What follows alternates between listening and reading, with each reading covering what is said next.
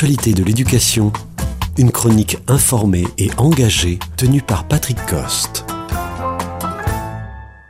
Un enseignant du premier degré assure 27 heures et dans le deuxième degré, 18 heures pour les certifiés et 15 heures pour les agrégés. Mais ces horaires sont ceux en présence des élèves. D'après une étude rigoureuse, il a été établi quand on rajoute des temps de préparation, de correction et de réunion, on arrive à un volume de 42 heures, à quoi on doit rajouter 35 jours de travail pendant les vacances. Ces volumes de travail ne correspondent pas à l'idée que l'opinion se fait du travail des enseignants. À la rentrée, il est proposé aux enseignants volontaires un pacte en supplément de leur travail en échange de hausse de salaire. C'est le sujet sensible de la rentrée.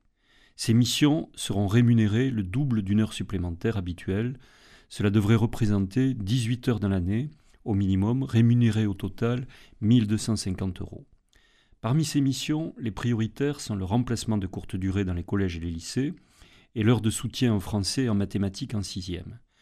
Combien d'enseignants sont prêts à signer ce pacte? Pour l'heure, aucun chiffre officiel n'existe sur les enseignants qui ont choisi de signer ce pacte enseignant.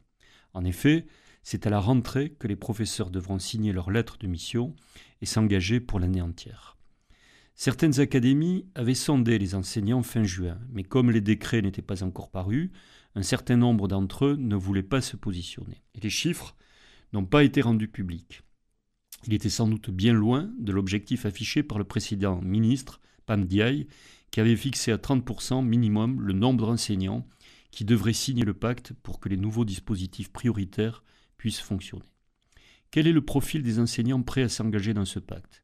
Ce sont souvent des professeurs qui font déjà des heures supplémentaires ou des enseignants qui ont tout simplement besoin de gagner plus en raison de leur situation personnelle et de la faiblesse des salaires.